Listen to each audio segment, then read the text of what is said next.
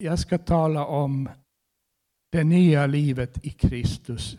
Jag, under våren så, så var det väl två gånger som jag talade om det här. Och jag ska fortsätta lite, men eh, jag tror att jag ska berätta lite i korta drag vad jag har sagt förut, så ni vet var det här dagens avsnitt kommer in. Det är också det sista avsnittet. Så att, eh, den första gången så talade jag om att bli född på nytt. Och uttrycket kommer ju från Jesus själv. Han sa att man måste födas på nytt för att kunna se Guds rike. Man måste födas av vatten och ande, sa han.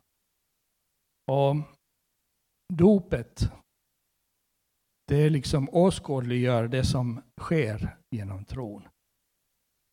När man kommer till tro på Jesus så begraver man den gamla människan och så uppstår man till ett nytt liv med Jesus.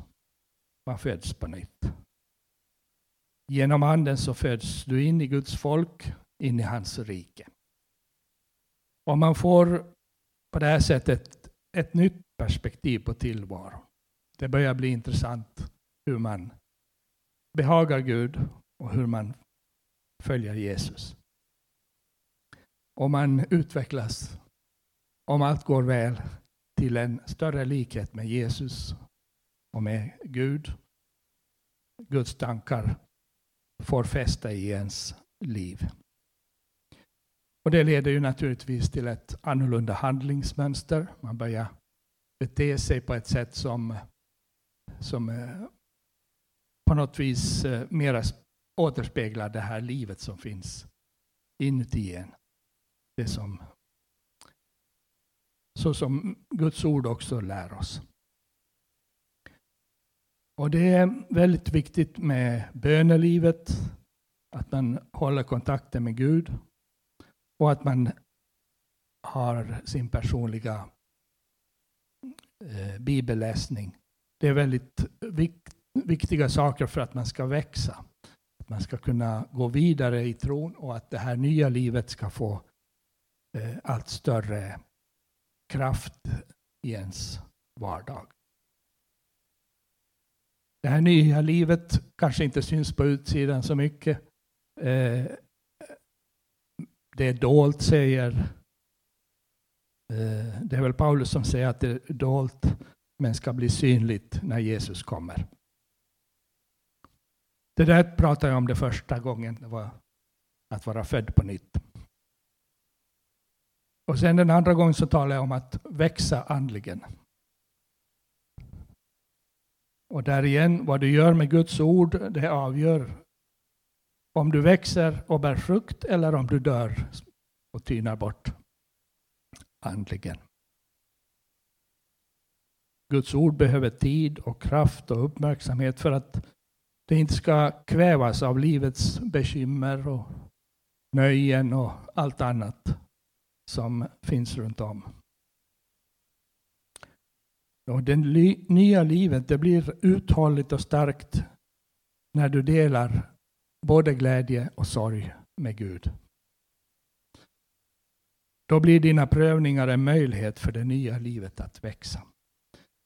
För när du bevarar tron i prövningen så innebär det en seger i andevärlden, i det osynliga.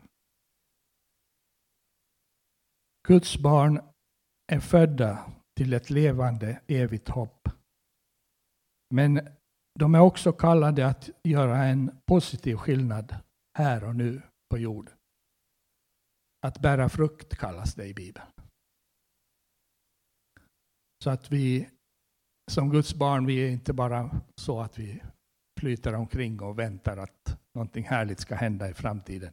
Vi är också kallade att stå med fötterna på jorden, ta tag i det som behöver göras och vara en positiv kraft. Det var vad jag sa om att växa andligen. Och dagens avsnitt kan man säga är lite fortsättning av det. Jag har gett eh, rubriken att vi växer tillsammans. Vi växer tillsammans.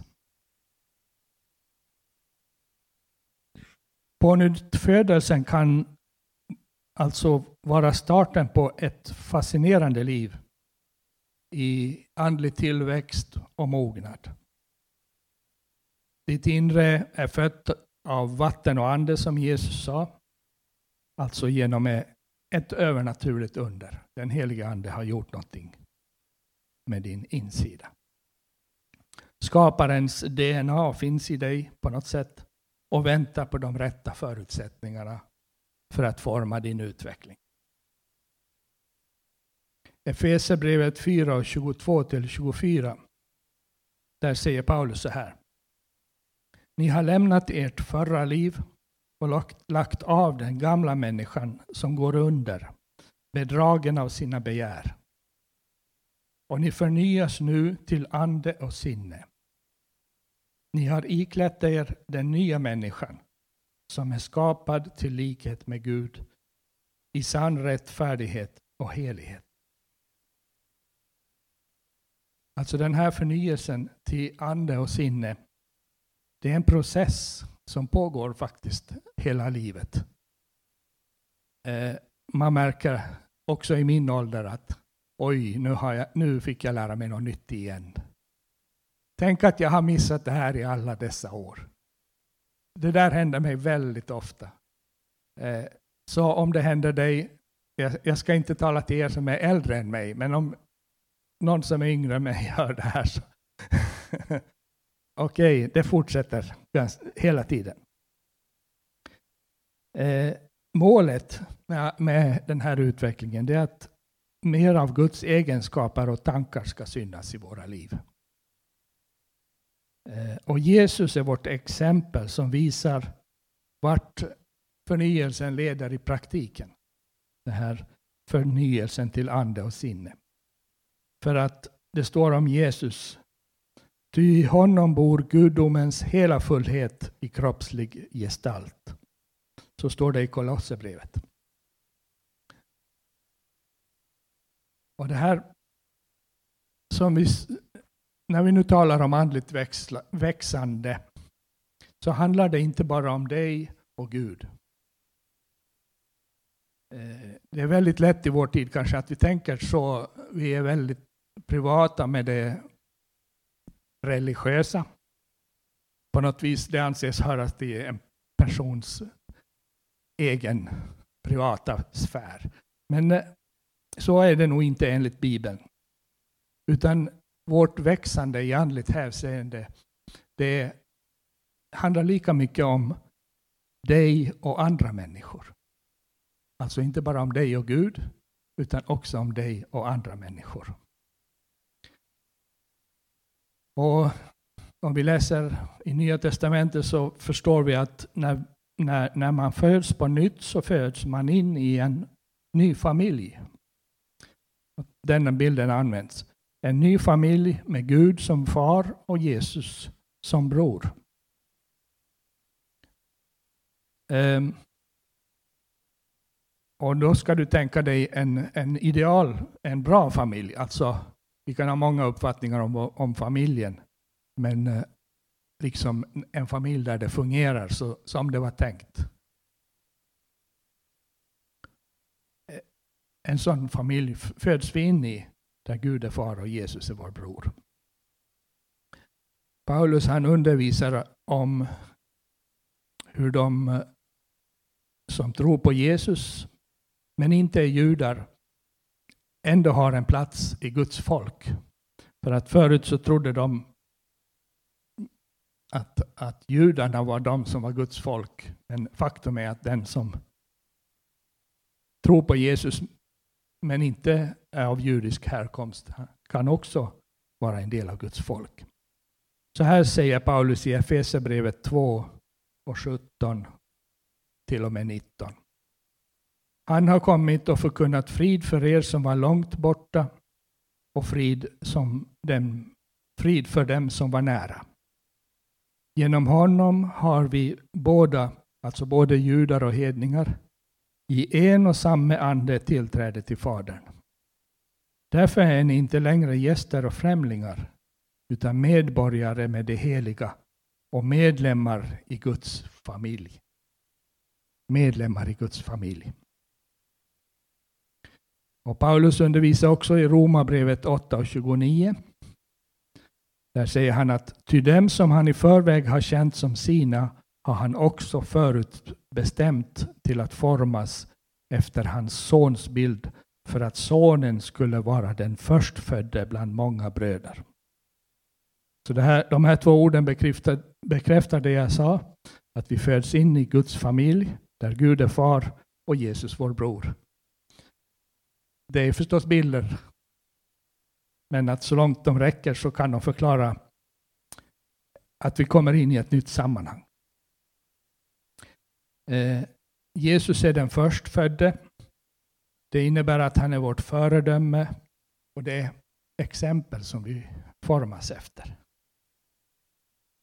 Eh, det är ganska svårt att tänka sig att man växer andligen och, och, och blir mera lik Gud och så vidare. Eh, om, man in, om man försöker göra det utan den här familjen som man har fötts in i.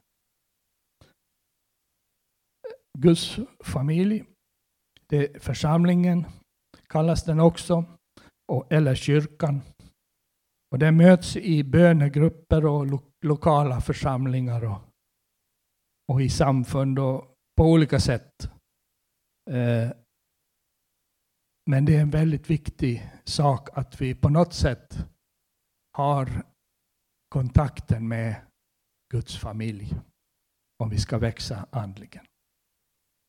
Det är som ett litet barn, det klarar sig inte utan sin familj, utan det går under. Och jag tror att det är lite så med det nya livet. När det har fötts i oss så behöver det den här familjen. Och om vi läser Hebreerbrevet så den Hebreerbrevets författare såg det, så det gemensamma, det här man gör tillsammans, som någonting väldigt viktigt. För det står i Hebreerbrevet 10 och 24 till 25. Låt oss ge akt på varandra och uppmuntra varandra till kärlek och goda gärningar. Låt oss inte överge våra egna sammankomster som en del har för vana, utan uppmuntra varandra. Detta så mycket mer som ni ser att dagen närmar sig. Ibland när jag predikar om det här, som jag har gjort någon gång, så känner jag att nu är ju inte publiken här. ni, ni har ju fattat att det finns någon vits med att eh, umgås med Guds församling. Men jag tror också att vi som församling behöver eh, vad ska vi säga, utveckla vårt sätt att vara så att vi faktiskt är en familj där människor trivs, där människor kan få den näring som de behöver. Eh, särskilt de som nyligen har kommit till tro, som tar de första stegen, det är väldigt viktigt. Och inom familjen så har vi olika grad av ansvar för varandra. En del är, kan inte bära så mycket ansvar och andra kan bära mer ansvar. Men allas vår uppgift i Guds familj är, som han sa här, att uppmuntra varandra till kärlek och goda gärningar. Att uppmuntra, uppmuntra någon till kärlek och goda gärningar, det kan vem som helst göra. Du behöver inte vara enormt utrustad för att kunna säga det här var bra. Det här skulle du kunna göra. Det här skulle vara en fin sak om du gjorde. Tänk. Och det där med att uppmuntra varandra till kärlek, att ge ut oss själva för varandra, det är någonting väldigt fint. Därför vill jag påstå att om vi ska växa andligen så gör vi det bäst tillsammans. Och det är inte mitt påhitt. Många av de bibelställen där andlig tillväxt och mognad nämns de handlar i själva verket om Guds församling. Jag ska läsa ett exempel från Efesierbrevet 4 och 11 till 13 där Paulus säger Och han gav några till apostlar, andra, andra till profeter, andra till evangelister och andra till herdar och lärare. De skulle utrusta de heliga till att utföra sin tjänst att bygga upp Kristi kropp tills vi alla når fram till enheten i tron och kunskapen om Guds son. Till ett sådant mått av manlig mognad att vi blir helt uppfyllda av Kristus. Här är ett av de få ställena där det uttryckligen står om mognad. Men det är egentligen håller han på att undervisa om att församlingen är en enhet, men vi har olika uppgifter. Och hela det här långa kapitlet handlar om församlingen. Alltså tillsammans bygger vi upp Kristi kropp på jorden, som det står här. Tillsammans når vi fram till enheten i tron. Tillsammans når vi fram till den fulla kunskapen om Guds son. Och tillsammans mognar vi och blir helt uppfyllda av Kristus. Och så fortsätter Paulus där på samma ställe från Efesierbrevet 14, 4 och 14 till och med 15. Vi ska då inte längre vara barn som kastas hit och dit av vågorna, som förs bort av varje vindkast i läran när människorna bedriver sitt falska spel och i sin list förleder till villfarelse. Vi ska istället i kärlek hålla fast vid sanningen och i allt växa upp till honom som är huvudet, nämligen Kristus. Alltså i, när vi lever vårt liv i gemenskap med andra i församlingen, i en gemenskap, om man, om man, man kan, det kan vara en liten grupp, det kan vara en större, det kan vara flera olika former, men att vi är tillsammans. Då kan vi, vår tro få liksom en fasthet, att den inte eh, förs iväg hit och dit av allt som händer omkring oss. Det finns så många religiösa trender och folk påstår allt möjligt. Men att tillsammans så kan vi studera Guds ord och komma fram till att här är vägen. Och jag har märkt det många gånger att jag kan läsa Bibeln många timmar och få väldigt mycket ut av det när jag läser själv. Men ibland så räcker det med en liten stund när vi sitter tillsammans och diskuterar Guds ord så öppnar sig helt nya världar. Det är någon som har fått tag på någonting som jag har missat under alla dessa år. Som jag sa, det händer fortfarande väldigt ofta fast jag är 63 år gammal att jag upptäcker hoppsan, det där, hur kan jag ha missat det? Det kan vara någon som bara säger en grej när vi sitter och diskuterar så förstår jag. Jepp, så där är det. Så vägen till att bli Guds avbild, alltså det som vi är skapade till. För Gud skapade ju människan till sin avbild, men hon förstörde det här genom syndafallet. Vägen dit är att uppfyllas av Kristus. Att växa upp till honom som är huvudet för församlingen, stod det här. På något vis, det är målet i församlingen att, att eh, han som är huvudet ska få bli allt viktigare för oss och, och påverka oss allt mera. Och ju närmare vi kommer honom som är huvudet, desto närmare kommer vi ju varandra också.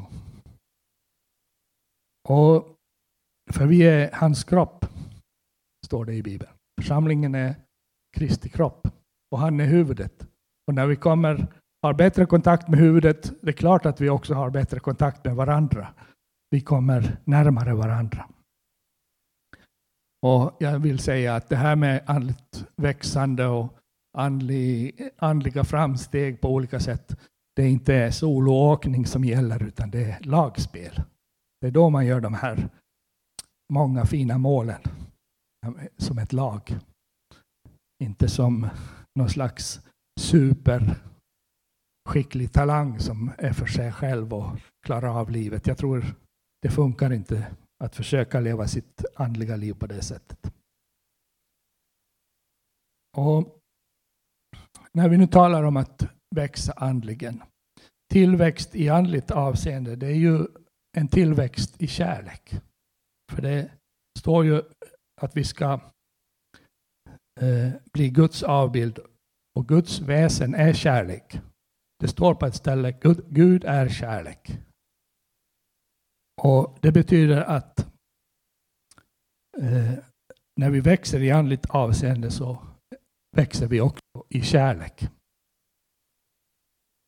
Och eh, i Bibeln så är, ju, så är ju kärleken inte liksom en känsla och liksom något man inte styr över, utan faktiskt i Bibeln är kärleken en, ett sätt att förhålla sig till varandra.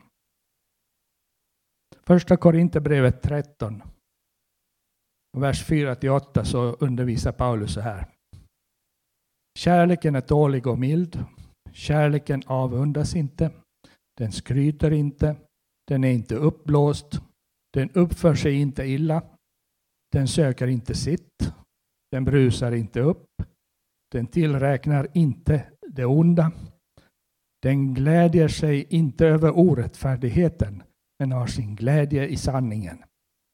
Den fördrar allting, den tror allting, den hoppas allting, den uthärdar allting. Kärleken upphör aldrig. Det där är ett väldigt populärt bibelställe och man brukar kunna höra det också på bröllop och sådär. Eh, men det är ett viktigt, vad ska jag säga, ett viktigt ställe. Kärleken är så viktig för oss. Den verkar vara viktigare än de andliga nådegåvorna när man ser hur, ande, hur Paulus undervisar om det här. Men när man säger ordet kärlek i våra dagar så då tänker ju människor väldigt lätt på förälskelse eller någon slags Hollywood-kärlek som man viljelöst faller i. You fall in love. Men så är det inte i Bibeln. Utan när Bibeln talar om kärlek så är det ingenting som bara ramlar över oss, utan det är faktiskt någonting vi kan välja. Du kan välja att älska och du kan välja att låta bli. Kärleken är någonting praktiskt. Och därför kunde Jesus göra kärleken till ett bud. För han säger i Johannes 13 och 34 att ett nytt bud ger jag er, att ni ska älska varandra. Så som jag har älskat er ska ni också älska varandra. Hur skulle han kunna säga det om man inte rår för om man älskar eller inte? Då kan man inte göra ett bud av det. Men den kärleken som Bibeln talar om, det är den här praktiska, eh, där man söker den andres bästa. Jesus han gav sig själv för att andra skulle få leva. Han är vårt föredöme. Och jag anser att församlingen också är tänkt att vara ett sammanhang där vi får ta emot och lära känna Kristi kärlek genom de andra. Men också lära oss att leva i hans utgivande kärlek till de andra i praktiken och till människor som inte ens är i församlingen utan på något vis församlingen tror jag ska vara en träningsplats för kärleken att växa i våra liv till andra människor. Förra söndagen så var ju Kenneth Grönros här och han läste också ur Apostlagärningarna 2, vers 41 och 42 om den första församlingen. Det står de som då tog emot hans ord döptes och så ökade antalet lärjungar den dagen med omkring, omkring 3000.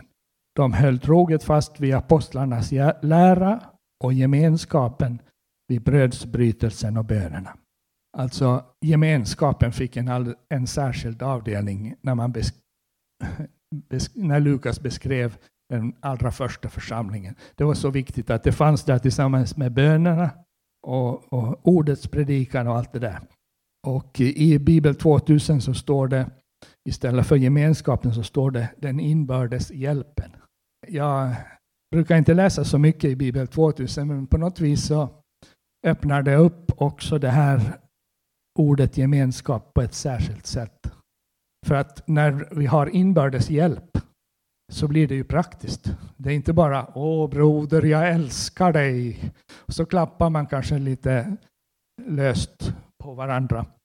Nej, har vi inbördes hjälp så, så när du har ett problem så försöker jag lösa det på bästa möjliga sätt. Om jag har någonting som du behöver så ger jag det. och, och, när jag är i bekymmer och nöd så vet jag att jag kan gå till mina bröder i, och systrar i församlingen och jag kan få hjälp. Så är den inbördes hjälpen eller gemenskapen i församlingen som den var i den första församlingen. Därför att där hade de ju till och med gemensam egendom. De sålde sina hus och tillgångar och så gav de det, lade in vid apostlarnas fötter så fick de som behövde av det och alla hade vad de behövde. Det där tillämpades ju inte senare och det var kanske en speciell situation. Men det illustrerar ändå tanken med gemenskapen, att vi är till för varandra. Vi är inte till för att leva vårt eget liv och så på söndagen går vi och lyssnar på pastorn när han predikar någonting bra. Och så går vi hem och min broder som satt i bänken bredvid går hem och fundera hur ska jag få räkningarna betalda. Så är det inte tänkt.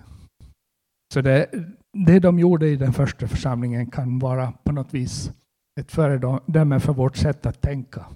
Att är det någon som behöver min hjälp av dem som, som jag har i min grupp eller min församling. Vi kan sträcka oss till och med geografiskt väldigt långt genom missionsinsatser och så vidare. Men eh, principen fanns där redan i den första församlingen. Och eh, Paulus han skriver i Efesierbrevet att genom att växa i Guds kärlek så blir vi tillsammans uppfyllda av Guds fullhet. Vad kan det innebära? Det blev ju Jesus också. Vi kan läsa först så ska vi fundera på vad det kan innebära. Efesierbrevet 3 och 16 till och med 19. Där säger Paulus. Jag ber att han i sin härlighetsrikedom ska ge er kraft och styrka åt er inre människa genom sin ande.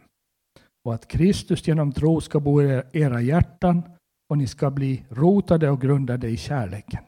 Ni ska då tillsammans med alla de heliga kunna förstå bredden och längden och höjden och djupet och lära känna Kristi kärlek som går långt utöver vad någon kan förstå. Så ska ni bli helt uppfyllda av all Guds fullhet. Lägg märke till uttrycket tillsammans med alla de heliga.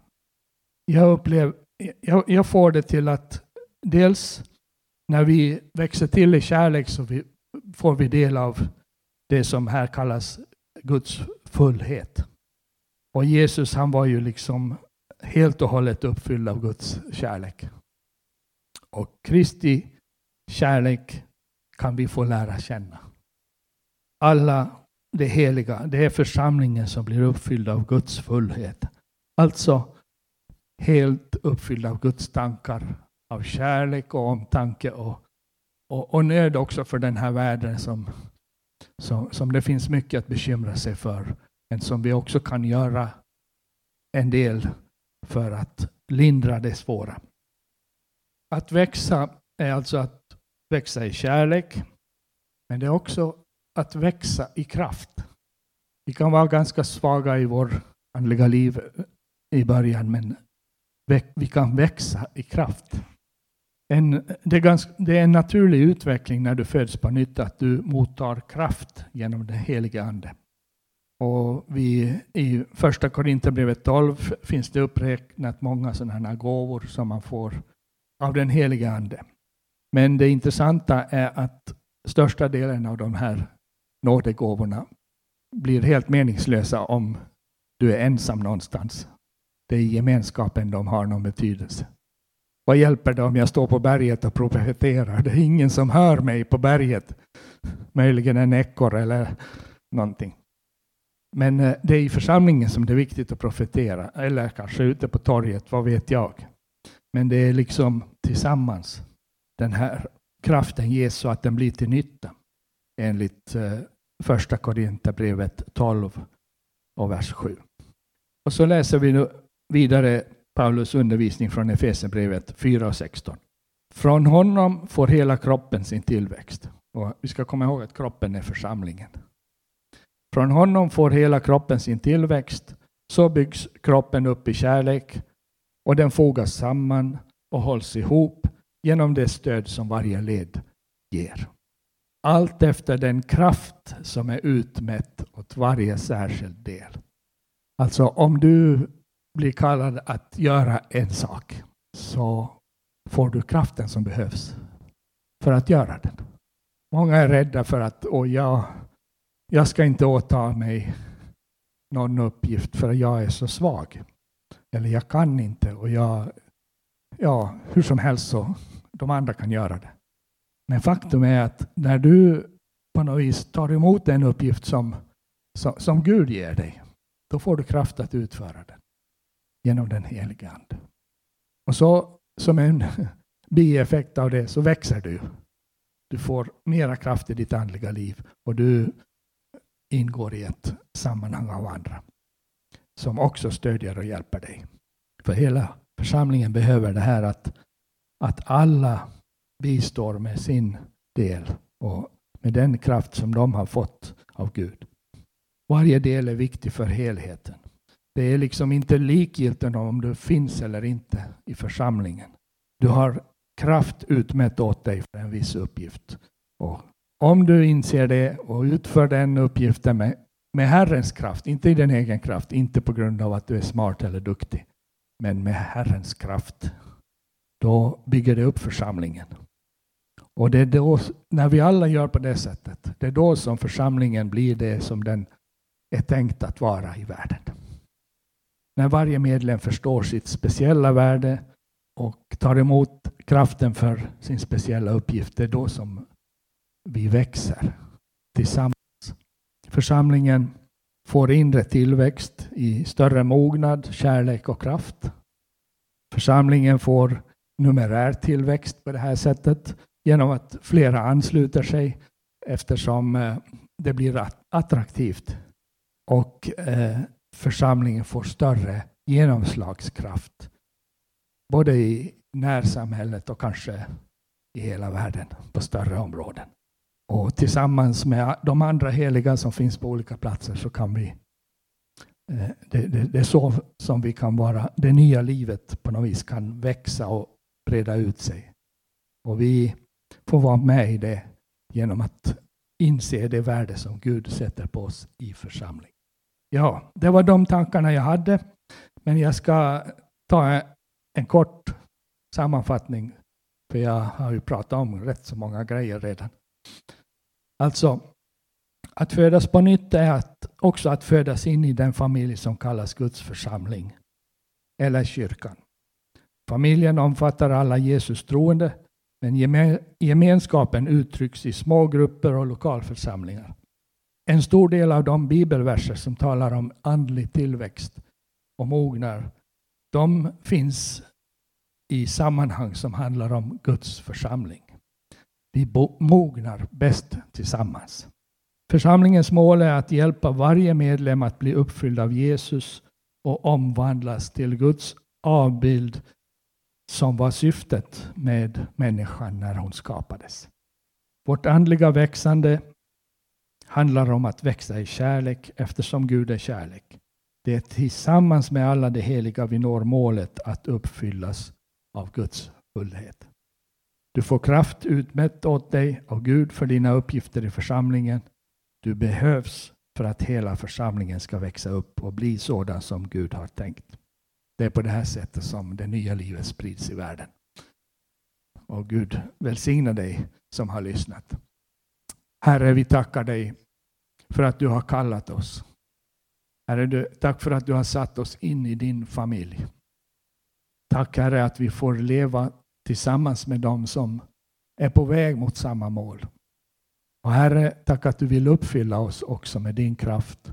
Ja, din närhet och din fullhet faktiskt. Vi bara prisar dig för att allt det här gjorde, gjorde, eh, gjordes möjligt när du Jesus gav ditt liv på korset, när du dog och när du uppstod i kraft. Herre, tack att vi får vara med, med dig och leva det nya livet som du har gett oss. Det, det liv som inte utgår ifrån våra personliga förmågor, utan det liv som du fyller oss med genom din heliga Ande. Amen.